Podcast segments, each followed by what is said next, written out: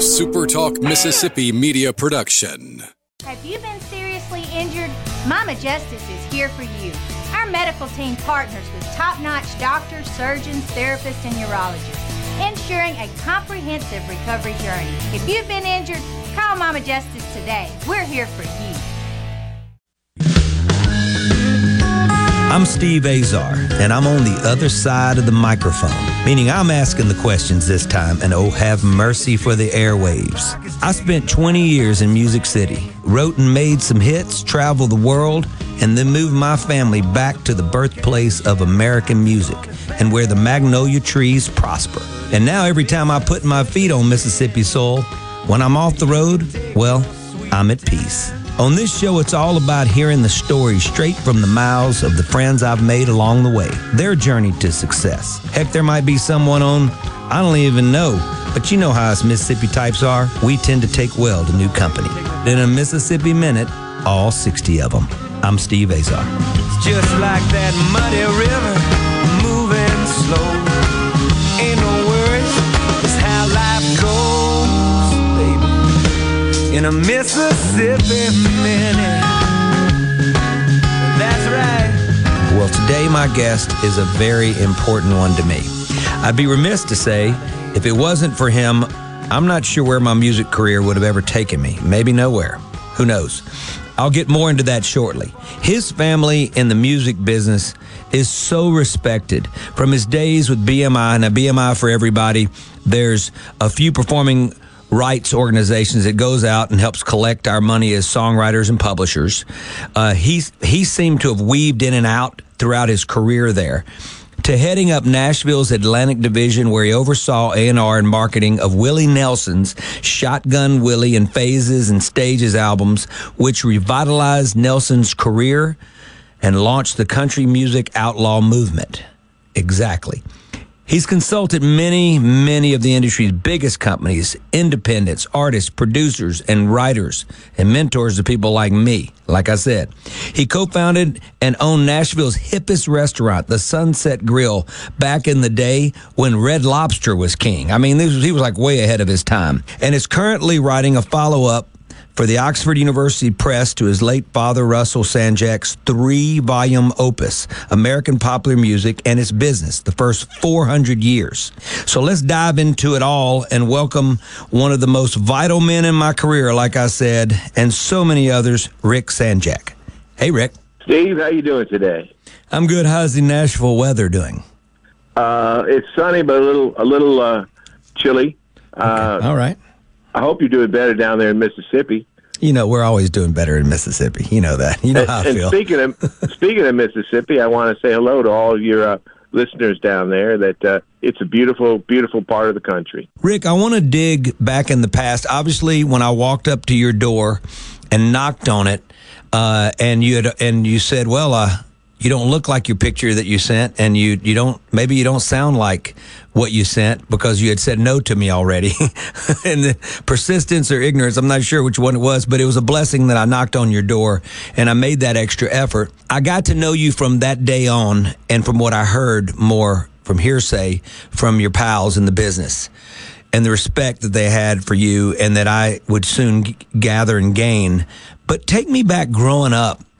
And your dad with B M I, sort of the history of all that, which obviously led to a, a to to a big part of what you do and have accomplished in your life. Well, it goes goes way back, Steve. Music has been a part of my life since uh, since I was born.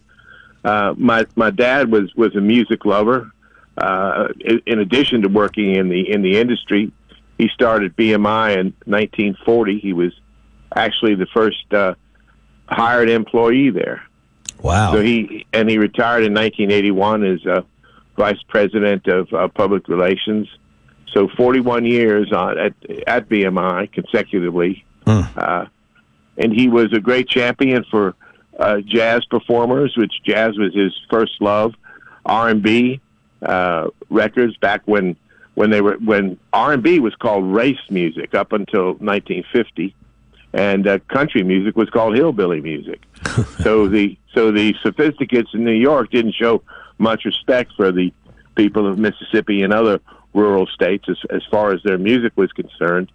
Um, they, they they were very oriented towards uh, Broadway, and uh, then after the motion pictures went to, to talking motion pictures, to Hollywood films, and uh, the music industry more or less ignored the the people of Middle America and the music they were creating. Right. Then uh, ASCAP, which and B M I were, were big rivals, and uh, uh, but before B M I was formed, ASCAP uh, had a monopoly on performing rights collections, but only paid it to their Tin Pan Alley and Hollywood songwriter and publisher members, where people from who played the blues or or um, jazz or country or R and B and all the all the, the music of the people of Middle America weren't sharing in the, the income. B M I changed that, and my dad always was very proud of saying that uh, B M I democratized American music. Wow. And people from Mississippi and Tennessee and Alabama and all the great music that's come out of there, from, from Memphis to New Orleans to Atlanta to Nashville, um, started getting their fair share of the, the the money that the consumers across America were paying to uh, listen to music. Wow. Okay, so when do you feel like, or can you recall as a kid, and when your dad's basically the innovator behind all this and all this work that's got, I want to talk to you about what went into that, like to, to be able to to rein it all in to where it made sense. I mean, where's how did you even have the mind to do that? That always amazes me. But, but w- when do you recall race music actually making a real impact on the national scene? And was it Ahmet Ertegun as the as the record label head that was sort of spearheading that movement? Well, to a great degree, um, you know, the major labels back then were, were in the, let's say, nineteen fifty, right after World War Two, uh, the major labels were, were Columbia and R C A and uh, Decca, uh and then Capitol Records. It just started up uh, um, uh, a few years before nineteen fifty. They were the, the big labels, and again, they had uh, music that was oriented towards uh, the movies and uh, network radio performers like Bing Crosby. Uh, uh, of course, great artists, great artists, uh, but it was sort of a one type of, of music. It was it wasn't as uh, demographically diverse as it is today. Uh, then some independent records, like, like Ahmet Ertegun, you mentioned, who was a son of the Turkish ambassador to America, and his brother Nesuhi Ertegun, uh, opened Atlantic Records because they loved R and B. And they, they signed uh, Ray Charles, um, uh, Ed, um, uh, Ruth Brown, uh, and then they wound up with the Coasters, the Drifters, Benny King, uh, all these great uh, R and B singers. And they, they were one of the labels that really promoted R and B. And then there was also um, uh, out of Cincinnati, King Records, that had James Brown and and uh, Hank Ballard and the Midnighters, if if people remember them. Uh, uh, golly, I, I forget the name of their big record right now. But it, and then of course in Memphis, you had uh, Sam Phillips doing mm-hmm. all kinds of um, music from from the South, and in. In Chicago, you had Chess Records right. doing the the, the the the blues players that migrated from the Delta to Chicago, uh, along Muddy, with everybody. Right? Yeah, after um, World War Two, a lot a lot of people from the rural areas migrated to the big cities for factory jobs, and uh, people bring their music with them wherever they go. And, and so suddenly, we had Muddy Waters and uh, uh, Sonny Boy Williamson and. Uh, the great Willie Dixon, who produced a lot of those Chess Records and wrote a lot of the songs. Uh, the, the, these guys were just as talented as, as anybody who grew up in New York and L A doing their form of music. Wow. Uh, and th- then um, in nineteen fifty-five, uh, a phenomenon called Top forty uh, radio um, spread across America, and it was a change in, in, in formatting. Uh, Uh, radio before then had been programs of different kinds, of, of dramas, of variety shows, of comedies. And, and when television came in in the late nineteen forties, all those shows moved to television and radio had no programming. So they turned to first to news and to sports and then to music. The Top forty radio was called Top forty because they played the forty records that were on the jukebox. and wow. uh, it, it swept across America. It, it captured the, the, the attention of the kids at the jukeboxes and, and soda shops and uh, bowling alleys and places where they would hang out. And, and suddenly that same music was playing on their car radio, and it became a phenomenon. Wow. Now I remember one night in uh, nineteen fifty-five, I believe it was, I was nine years old at the time. My dad came home and uh, put his briefcase down. He said, I've got something special tonight. Well, he always had something special because every night he brought in a new record release and would play it for us after dinner. So we would hear every kind of music imaginable. So he pulls out this little record, has a yellow label with a sun on it. And he says, you're not going to believe this guy. Puts the record on. His name was Elvis Presley. And if you talk about noticing R and B, or as, it was, as they called it, race, but by then they were calling it R and B, and would have been hillbilly, uh, which was now called country. And here's a guy that's combining the two of them. Mm-hmm. And his first record has, uh, on one side, That's All Right Mama, which is an old blues song by uh, Arthur uh, Big Boy Crudup. And the other side is uh, the Blue Moon of, of uh, Kentucky, which is a bluegrass song by Bill Monroe. And so it was this combination of these two kinds of music, plus, you know, he was he was, uh, he was almost as good looking as Steve Azar. yeah, so, yeah. In your youth. I need your loving. That's all right. That's all right, now, Mama. Any way you do.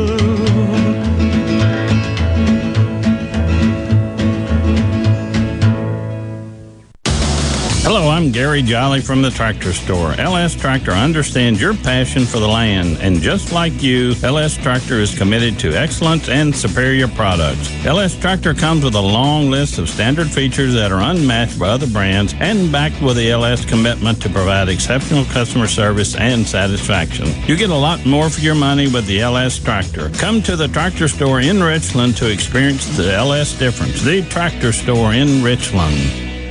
At Gateway Rescue Mission, we feed hungry people, we offer shelter to people seeking life change, and we serve as sort of a beacon of hope that says, hey, God cares for you. I'm Rex Baker. Rescue Mission work is not glamorous, but we do see lives changed. Check us out at gateway mission dot org. Find out how you can get involved and join God at work here in Jackson and at Gateway Rescue Mission. For all your glass needs, call Venable Glass Services. Glass Networks, they're going to try and steer you to use their own glass shop. Well, you can tell your insurance you want to use Venable Glass, and there'll be no additional cost to them to get the highest quality glass. Venable Glass is locally owned and operated, and they do windshield replacement and rock repair right there in their shops, or they'll even come to you in the Tri-County area for free. That's right, free mobile service. At Venable Glass, they also do frameless and frame shower doors, mirrors cut to size and installed, picture frame glass, tables, desktops, insulated glass, plexiglass, commercial storefronts, and heavy equipment glass. Venable Glass. They'll come out and give you a free estimate. They want to work hard for your business. Venable Glass. Open Monday through Friday, eight to five, and on Saturday, eight to noon. Hey, there's two locations, too, in Ridgeland at six sixty Highway fifty-one North and Brandon at two oh nine Woodgate Drive South in Crossgates. Check them out on the web at venable glass dot com. Remember, for all your glass needs, call Venable Glass Services, six oh one, six oh five, four four four three. Are you a hard worker? Are you dependable? Do you have a good attitude? Do you want to be part of a team? If so, the Black Label Bridge Builders at Key Constructors offers lead men and women purpose-driven career opportunities with on-the-job and outside training, leadership development, and benefits. To learn more about what it takes to be a Black Label Bridge Builder, please visit Key's website at key constructors dot com. Please also follow at Key Constructors on Twitter, Instagram, and Facebook to see regular updates on the Black Label Bridge Builders. Research shows moving is one of life's most stressful events, but thanks to Two Men in a Truck Ridgeland, it doesn't have to be. We have everything you need. A professional team who will customize your move, a schedule to fit your convenience Monday through Saturday, and all of the necessary moving supplies, including free padding and stretch wrap to protect your belongings. Don't stress. Let Two Men in a Truck handle your home or business moving needs. Visit two men in a truck dot com for a free, no-obligation estimate. In a Mississippi Minute with Steve Azar, right here on Super Talk Mississippi. Hey!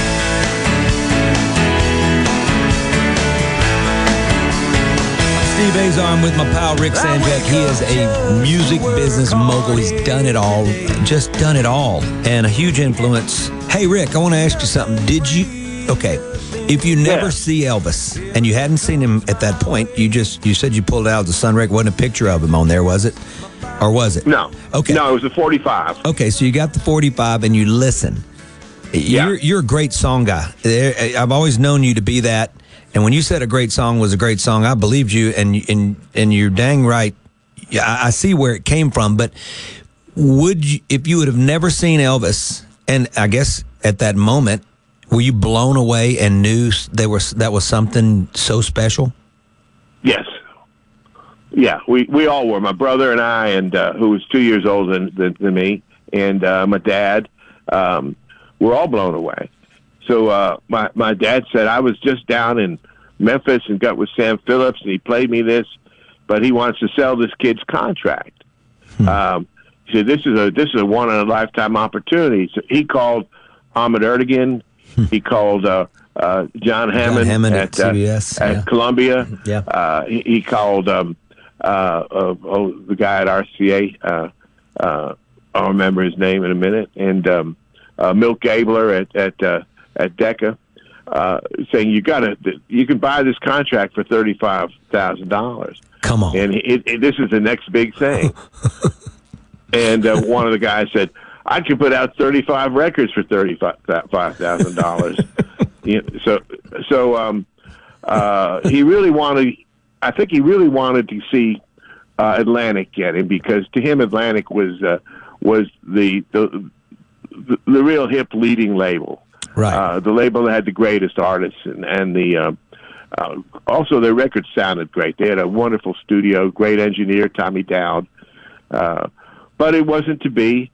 Um, R C A did buy his contract, and, of course, the rest is history. And uh, Elvis. Uh, but what's interesting, Steve, about Elvis is that he didn't tour really that much. He uh, his first year, he didn't do any tours. He did T V shows. Right. He did the Tommy Dorsey show, the Steve Allen show, before he did the Ed Sullivan show. Wow. When, when he did the Ed Sullivan show, eighty-eight percent of the people in America watched it. Hmm. Now think about that, eighty-eight percent. That's how, that's how T V was that important. Well, yeah, but it, no one used it like um, uh, Elvis and the Colonel, his manager, Colonel Tom Parker, had ever used it like that before for a, an unknown artist from a from a you know born in Tupelo, Mississippi. Yeah, it, it was a brilliant marketing campaign, but of course you had a, a unique, once in a lifetime artist. Right, I love it. And well, then then he went on there to he did a movie, so he ended his first year in the business, nineteen fifty-six, as the number one artist in the country with a million selling album, a movie, uh, gold records, um, you know everything. Uh, he just took America by storm. But then something that really got my attention, even more than Elvis, was Jerry Lee Lewis. Oh, yeah. C- now, he's a Mississippi boy. Yeah, and it's insane. And, Nesbit. And he, Nesbit, Mississippi. Yeah, and he came on the Ed Sullivan show, and uh, it was different because he was sitting at a piano, and he, he was wearing a short-sleeved striped shirt and had that hair that was, was sort of like Liberace. So um, he, he looked like this this uh, country version of Liberace playing the piano uh, in a in a in just a crazy fashion with with with, with so much uh, energy and and uh, and soul, and uh, uh, he really he really blew me away. I I, I thought he was going to be the the biggest artist, uh, bigger than Elvis. Of course, what did I know? I was eleven years old when yeah. he, he came out. You know, but, a lot but, at eleven, uh, believe it or not, because yeah. you're you're unfazed and untainted, and you hadn't, yeah. you, you know, you, there's no rust or no tarnish on yeah. you yet. You're just going yeah. with gut, gut and emotion, you know. Yeah. Now, at the same time, though, my dad is bringing home. Then a couple of years later, uh, I'm still I'm still in my early teens. He's bringing home the Motown records. Wow! Uh, as they Love come them. out and. And uh, then he brought home the Beatles. At that point, I was in, in high school. And uh, the Beatles, and then the Rolling Stones. And uh, they were great. I liked the Rolling Stones better than the Beatles. Um, not that I didn't like the Beatles, but the Rolling Stones to me were just a little more, a little more uh, uh, rootsy, a little more, a little more authentic. Right. And um, then the next thing that really blew me away was Jimi Hendrix. Oh man, he brought home Jimi Hendrix. Uh, at that point, I was in college, so I, I'm sure I got the record from my dad. Uh, uh, I don't remember it, Steve, but uh, but that, that Are You Experienced album was, yeah.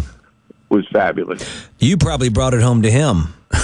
no, no, no, no, no. My my my dad was uh, was uh, um, because of his position at B M I, he got all the records when they were released. He was on the uh, mailing list for the uh, promotional copies of of, of all the uh, major labels. So he got he got the records even before they were released. Were, were there times when, there was, when they were they weren't even on a, a B M I or ASCAP at the time? I say a weren't on ASCAP or B M I at the time. When I mean, were these are some artists back then that were on the radio? Was there was that like you had to be? They they knew to do that, right? I mean, well, at, at, at that point, um, uh, ASCAP wasn't really interested in in in this kind of music and rock and roll and and uh, country and R and B.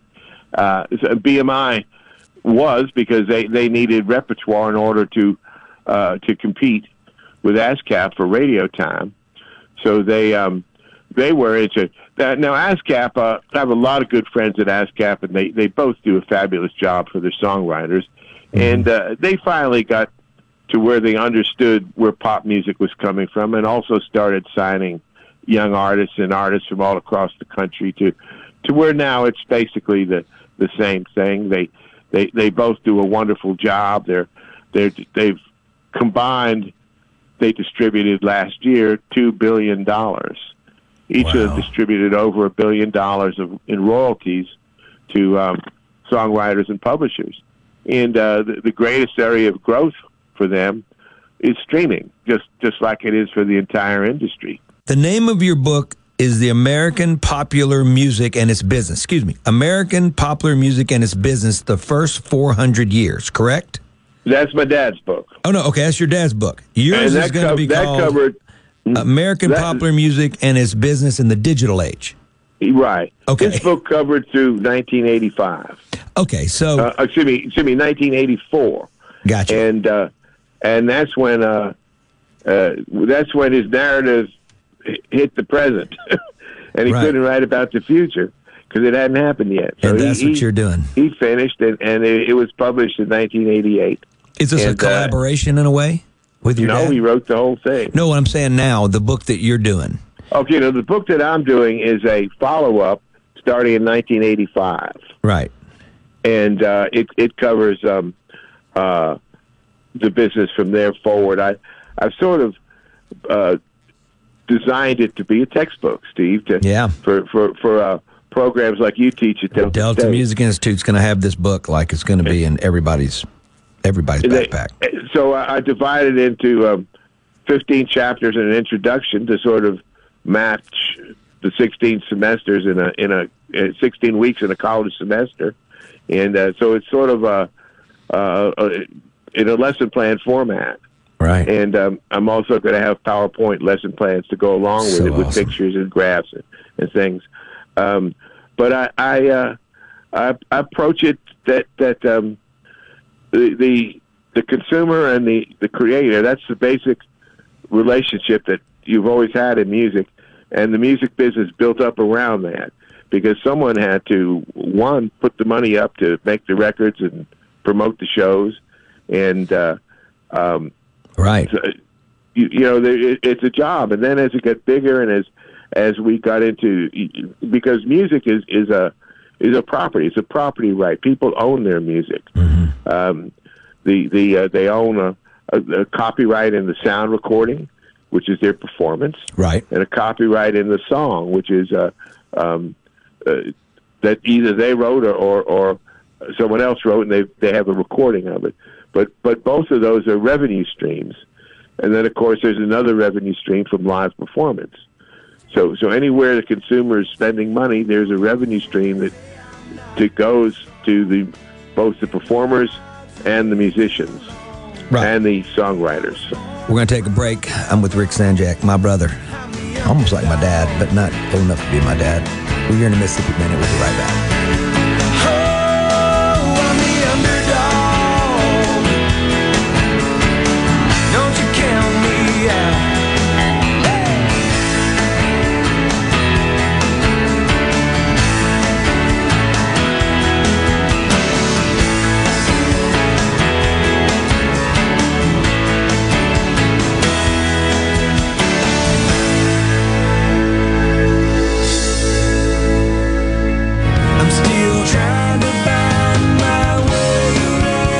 Steve Azar here, and our friends at Guaranty Bank are excited to announce they have a brand new website. Head on over to g b t online dot com to see their new look, smooth navigation, and interactive elements they know you'll love. They made this change to reflect the constantly improving technology at Guaranty Bank and showcase their story and community involvement. The new website will be user-friendly and give you a one-of-a-kind online banking experience. Guaranty Bank, member F D I C.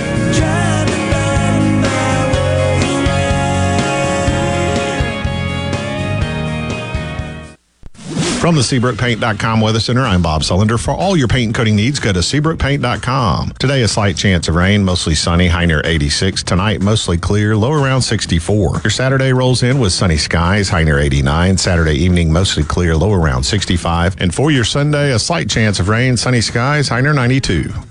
This weather forecast has been brought to you by our friends at R J's Outboard Sales and Service at twelve oh eight Old Fannin Road. R J's Outboard Sales and Service, your Yamaha outboard dealer in Brandon.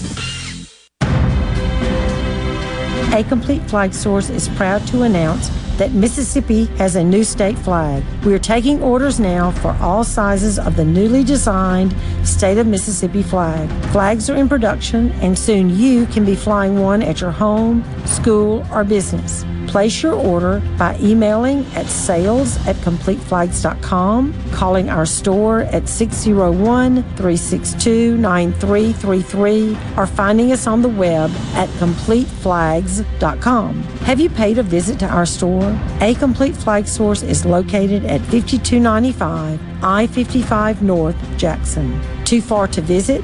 Give us a call at six oh one, three six two, nine three three three with your order or questions. Thank you for shopping local and supporting a Mississippi-owned business.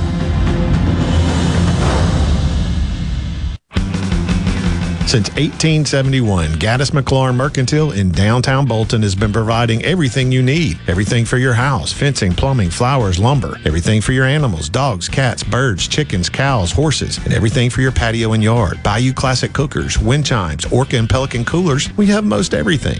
one hundred fifty years of serving the community, family owned and operated. Gaddis McLaurin Mercantile, downtown Bolton since eighteen seventy-one. We'll see you soon.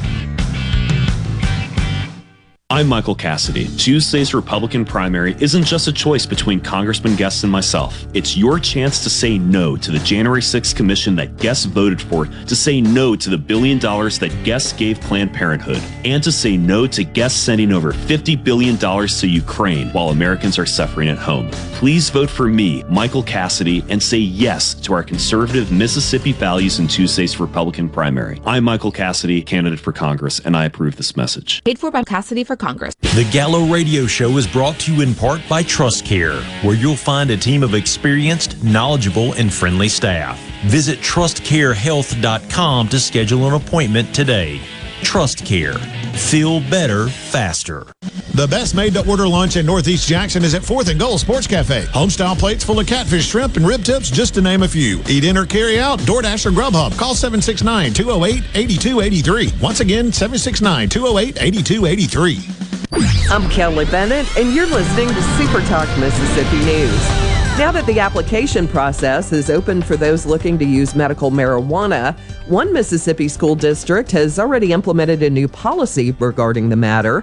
The Franklin County School Board has voted five to zero to make it where students are allowed to take medical marijuana in pill form as long as students have a doctor's note as well as proper documentation. As for the smoked form of medical marijuana, that will not be allowed in the district. With your daily coronavirus update, Mississippi is currently seeing an average of five hundred one cases per day over the past two weeks. That's a nineteen percent increase from two weeks ago.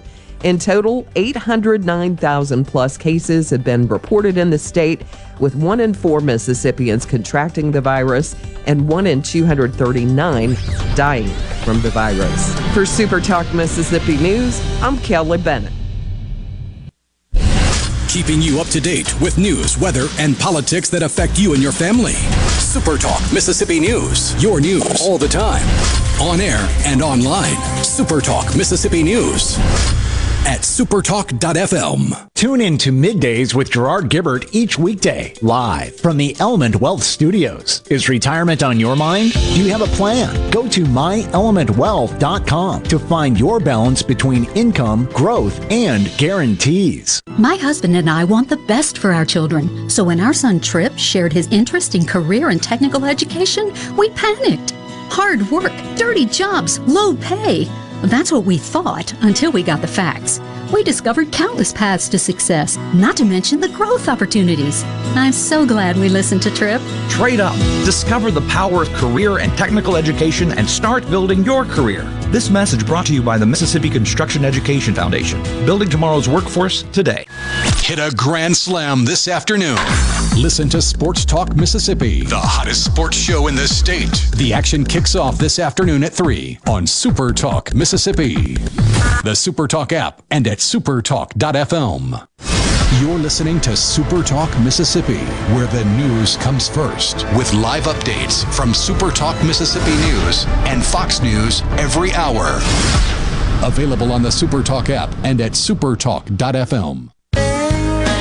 In a Mississippi Minute with Steve Azar, right here on Super Talk Mississippi. I'm Steve Azar with my pal Rick Sanjek. Huge influence. So when I walked up, okay, first of all, I remember recording um, on an eight-track, uh, what do you call it, a two-inch, or two, well, one-inch one inch tape.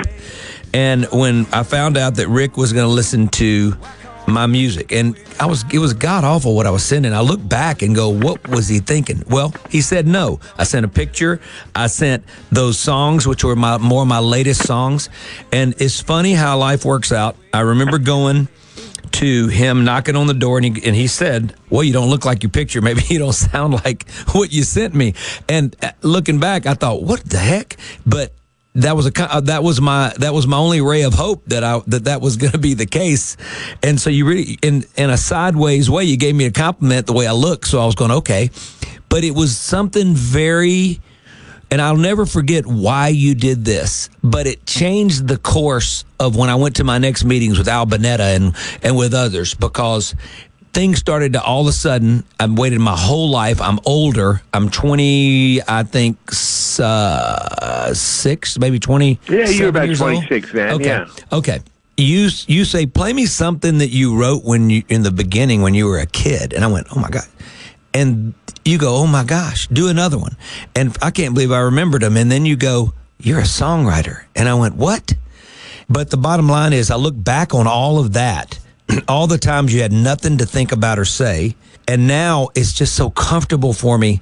And it took me writing Waiting on Joe for that to happen, because that became my bar for me personally. And yeah, great but, song, Steve. Oh, I love you. I love you for that. But but I needed that. So until I did that, I didn't understand, you know, the value of lyrics and melody and how it needed to work. I was just running fast and furious. And when I slowed down, then, and all those people you connected me with, and you, a huge, huge deal for me. So I, I wanted to say that, because I wanted to explain further from the intro, the influence that you made on me had to happen, or there is no way. I'm telling you, I'm back home, and I don't know what I'm doing. But, but you know, you, you know, huge mentor. So anyway, I wanted to thank you for that. Now I want to talk about this incredible book. So for people that don't understand, I want you to talk briefly about your brother and your dad. You've talked about your dad and this book, because it has a lot to do with really even your brother, right? Yeah, yeah. Well, well, my my dad um, spent the last ten years of his life writing a book about the history of the music business. One, the, a book like nothing else that ever existed, because uh, it was the history of the business and how the money flowed and how uh, the music business is something a bunch of people that stand between the creators of music and the consumers of music. The consumers of music spend money to buy music, and it goes to the music business, and then at the end, some comes out to the creators, and all that money in between goes to a whole bunch of people. And uh, so this the book is about that and how the business is was structured. Um, interesting story, Steve. My dad went back to the beginning to explain where ro- royalties and copyrights came from. Mm-hmm. And, um, you know, we all know Henry the eighth for having eight wives and uh, and uh, uh, uh, n- not so kind to a few of them. But um, he was also a musician, and he had a court of people that, that hung out with him, and they, they played uh, uh, uh, music all day and sang and drank and partied, sort of sort of like Jack Clement. The, oh, the cowboy, cowboy was sort of like yeah, Henry the eighth. I sort of think of him when I think of Jack. He also, he also in order to get divorced, he he... he disassociated the Church of England, which is now the Anglican Church and the Episcopalian, uh, from the Catholic Church. Right. And in doing so, he also took the print- printing presses away from the church and gave them to friends of his to open businesses. So suddenly, these businessmen were, were printing popular songs, whereas before the church only printed hymns. Huh. So, so people who wrote popular songs, everyone liked it. Well, a printer got hold of it. He printed them and sold them for a penny or whatever, and and uh, one of uh, one of um, Henry the eighth's buddies, who, one of his musician friends, came to him and said, "You know, Your Highness, um, you know, I wrote this song and everyone's singing it, and now they're buying copies of it, but I don't make any money. God doesn't pay me anything." And the king says, "Well, that's not right. From here on, by royal decree, people who create music should be paid for it." So, hence the term royalties. Come on. Yeah. Are you kidding me? I mean, how do you find that out? I mean, who keeps record of that? I mean, it was in my it was in my dad's book. Wow, it's unbelievable. I mean, who would and think? The, now, there's rumors that the song involved was a thing called Greensleeves. so what's so what's that got to do with anything? Yeah, well, that just shows you we still know a song that is five hundred years old. oh, oh yeah, yeah. No, that's amazing. So is that is that the first? It, it, it, does it go that? Is there any history before that of any songs, or is that the first one? Well, of, co- of course there were, because there's always been music, but but um, uh, you couldn't write it down. That's what I mean, and documented. It, I guess. Yeah, yeah, and, and also uh, a, a lot of the arts and music and were controlled by people by the by the, the, the royal family and and and the and the religious, the churches. Right. So it wasn't there, you you know, or, or people sang together working. That's always happened. Mm-hmm. Um, but it wasn't. That's sort of the beginning of making music a business. Right. And uh, then people also started paying to go to attend shows, and uh, that's how the music business evolved, as a printing of music and uh, collecting money at the box office. Up, up until we had recording, which really didn't become a business until nineteen twenty. When when it was going to the Library of Congress, is that right? I mean, what, yeah, was, well, what was well, that doing? Uh, Muddy, Muddy Waters, would, what, what he first recorded in the, in the late forties, by then they, they had dropped the term race records. Race records term went out in, in the late forties, after World War Two, and after all these people from all the other all over the country served together in, in the in the in the war, and people uh, people from from Mississippi heard the music people were writing from New England, and right. and people people all uh, you know, Italians and and and Jews and Irish and and uh, yeah, they're all moving African-Americans, to the Delta. All were in there together. Yeah, yeah, yeah. Where, no. where before they had lived in their ethnic neighborhoods. Ah, so um, so everybody sort of, well, you know, what's your music like? What do you you know what what do you guys listen to? And um.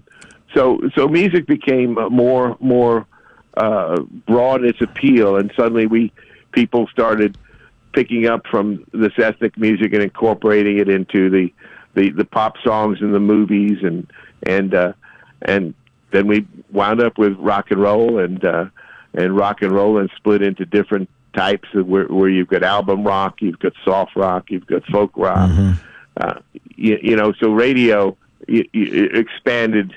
helped expand music into different formats also. And and as things become businesses, and people make more money from them, it gets bigger, and they, they put more money back into the into finding talent.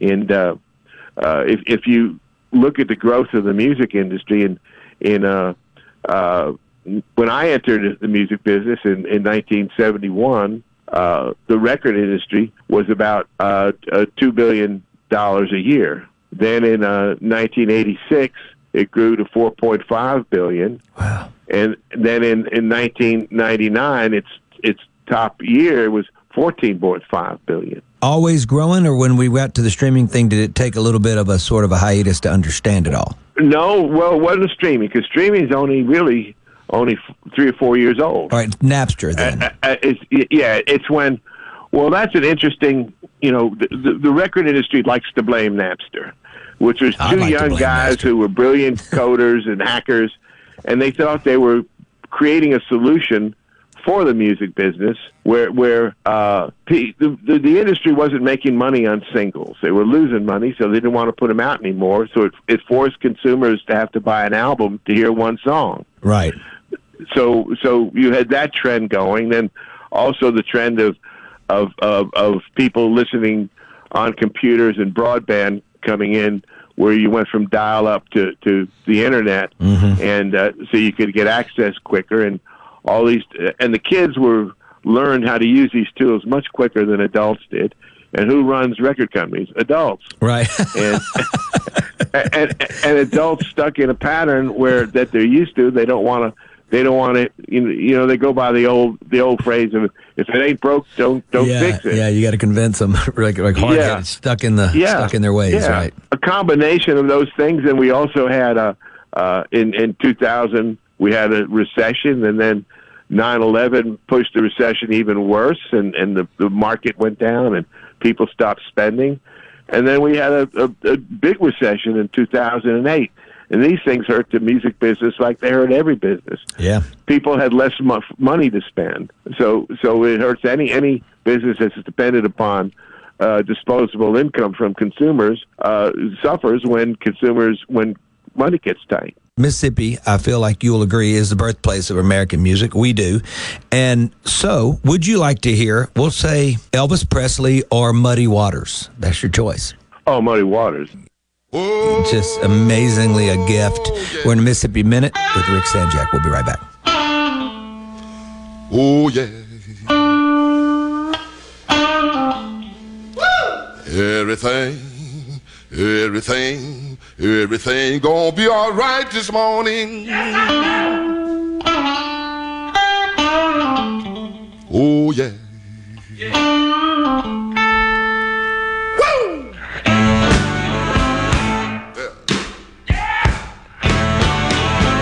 Now, when I was a young boy,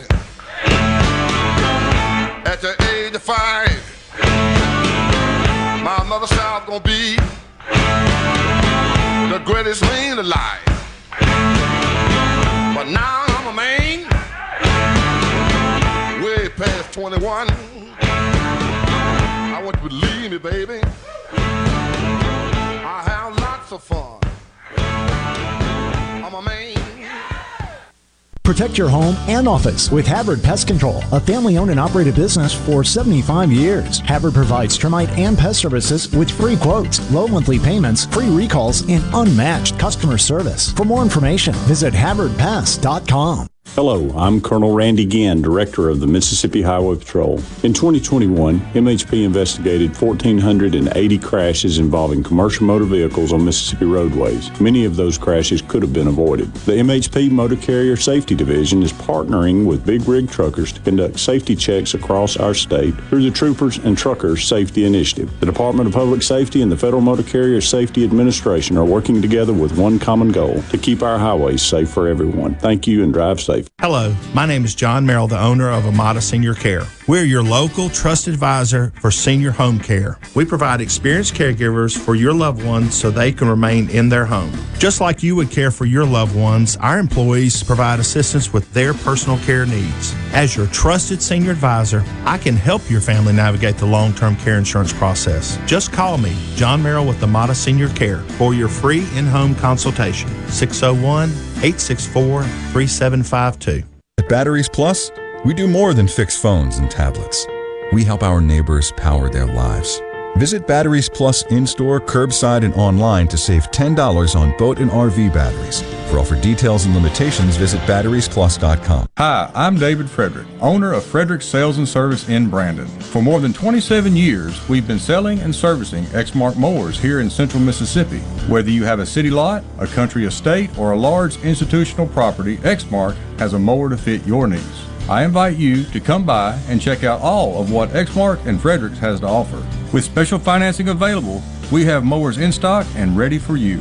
Fredericks Sales and Service, the choice in outdoor equipment, serving you since nineteen ninety-three. We believe you can't put a price on love. That's why we built a better way to buy a diamond. Juniker Jewelry, Mississippi's direct diamond importer. With ten times the selection of diamonds, diamond engagement rings, and wedding bands you'll find in average jewelry stores. Beautiful, affordable engagement rings she'll love, complete with your center diamond starting at less than one thousand dollars. Case after case of gorgeous rings, all priced two thousand dollars, three thousand dollars, four thousand dollars and up. And with Juniker's flexible financing, you can give her a one-carat diamond for as little as eighty-four dollars a month with approved credit. We have an engagement ring for every couple. I'm Rachel. And I'm John Ravenstein. It doesn't matter who you are, what your budget is, or where you are in life. If you're in love, we have a diamond engagement ring for you. Juniker Jewelry, Mississippi's direct diamond importer. fourteen eighty-five Highland Colony Parkway, just south of four sixty-three in Madison, and juniker jewelry dot com. Pine Grove Behavioral Health understands that lasting recovery and healing begins at the roots of who we are. Transformation is deeply woven into the core of each individual through broad-reaching treatment options. As a result, we have gained a reputation as one of the nation's most comprehensive treatment campuses, drawing on expertise and multiple whole-life treatment programs to effectively address the real complexities of life and addiction. Call one eight eight eight, five seven four, HOPE or visit pine grove treatment dot com for more information. One place, many solutions. Hello, I'm Ashley Kaiser from Greensboro, Alabama. I'm proud to be a catfish farmer, and being selected as Alabama Catfish Farmer of the Year means a lot to me. I pride myself in raising healthy fish for you to enjoy, and they were raised right here in America. So please make sure you and your family are receiving the best U S farm-raised catfish. This message is brought to you by the Catfish Institute. For more information, visit u s catfish dot com.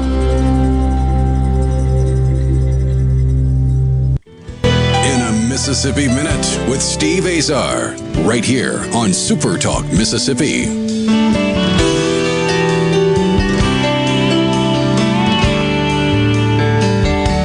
We're in the Mississippi Minute with Rick Sanjek. I have to ask you, uh, because I tried to ask a question before and you answered sort of another question. I don't think you exactly knew what I meant, which is not unusual. Uh, when I said the Library of Congress, when they came in, what was the Library of Congress doing? Recording any records? What was for just for their own for their oh, own records? Oh, you mean you mean when when the the the folk? Yeah, uh, yeah. What yeah, was the, the, the field collections? What was that movement? Well, well there, there was. There's always been a movement in the academic circles of preserving old folk music. Okay. Um, now, before nineteen hundred, they did it by collecting uh, uh, uh, sheet music of songs. They'd hear a song and write the sheet music down. Right. They write the lyrics down and. Uh, you know, because there were there were a lot of old Elizabethan songs, you know, they're three four hundred years old, still being uh, sung in the in the hills of um, of Kentucky and Virginia, and even in New England, mm-hmm. uh, where people were singing the songs that their ancestors had sang two hundred years before when they came to America. Right, and and then um, uh, the record industry happened, and um, uh, starting in nineteen twenty, where where um, They, the the uh, uh, radio at the same time, the first F C C licenses were issued in nineteen twenty, and music be, started becoming a business, and people would buy a record. So they were looking, the, the music industry was looking for new sources of music. The Library of Congress was, was um, designed by uh, the government to be the repository of all of our culture, of all, all uh, music created. It's supposed to have a copy deposited at the Library of Congress. And uh, they were suddenly getting inundated with commercial records, and they were afraid that they would that the commercial records would get more attention than all the old the old music would get lost due to be inundated by new right. music. So they, they sent a team of people with, with some of the earliest recording, field recording equipment, you know, you know, you know, audio equipment, to go and record people out in rural areas to record the music before it's lost to posterity. And uh, the first one to really do that uh, well was um, was uh, Ralph Peer from R C A. And uh, uh, he uh, went out and found the Carter Family and Jimmy Rogers, uh, amongst other oh, people. I love that. Love hearing you say that. And um, then he also found blues people. He, he found uh, uh, people uh, in, in, in, in Spanish uh, uh, language music, uh, songs like Besame Mucho and Perfidio, and uh, and he got the publishing on all of it. so uh, so his his son still has the publishing company, Peer Music. You probably knew them in Nashville. Wow, yeah, yeah, yeah, absolutely. That, that's how they started. Wow. Uh, and then people found Bessie Smith out there singing in clubs, and Ma Rainey, and uh, and uh, uh, Louis Armstrong and Sidney Bechet playing in New Orleans. So they started recording all this music with field equipment. This is before there were recording studios everywhere. Right. And um, then the, the Lomax, uh, John A. Lomax and his son Alan Lomax, in the thirties went out and they found Lead Belly and Woody Guthrie uh, and, and recorded them. And uh, um, again, adding to the Library of Congress uh, uh, their songs. Wow. So um, uh, the Library of Congress, if uh, I strongly advise your listeners, if they're in Washington, D C, go to the Library of Congress. It is an amazing building. Architecturally, it's fabulous, and it has every book and every record ever released in it. Wow, that's so cool. So Rick, it is the it is the archive of American music. We haven't talked about your brother yet because I want to do that on the next episode. But so, so if I got this right, I want to screw this up. Uh, so your dad, and, and, go ahead. I'm sorry, Rick. And, and we haven't talked about Willie Nelson. No, we're going to look. We're going to talk for a month. This is exciting. So look, we're either going to make my show even greater, or you and I are going to be looking for a gig. All right, here's the deal. Currently, you're you're currently writing. I'm making sure I get this right from the intro because this is going to be important for the follow-up shows. Currently writing a follow-up for the Oxford University Press to your late, great dad, Russell Sanjek's three-volume opus, American Popular Music and Its Business, The First four hundred Years.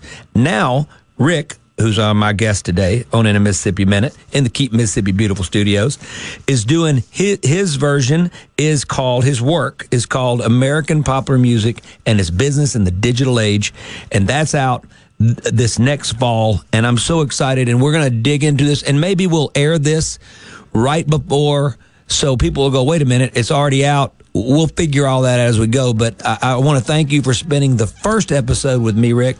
Uh, we've been with Rick Sanjek, my my like my dad slash brother, and we're going to dive into a whole lot more of the history of the music business. This man knows it more than anybody alive, and I'm excited that he spent a Mississippi Minute with me, and we'll do more. We'll see you later. I'm Steve Azar. In a Mississippi Minute, all sixty of them, where you can take your sweet time.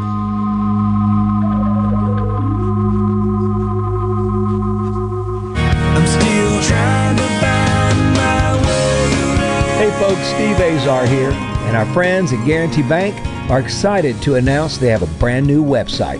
Head on over to g b t online dot com to see their new look, smooth navigation, and interactive elements they know you'll love. They made this change to reflect the constantly improving technology at Guaranty Bank and showcase their story and community involvement. The new website will be user-friendly and give you a one-of-a-kind online banking experience. Guaranty Bank, member F D I C.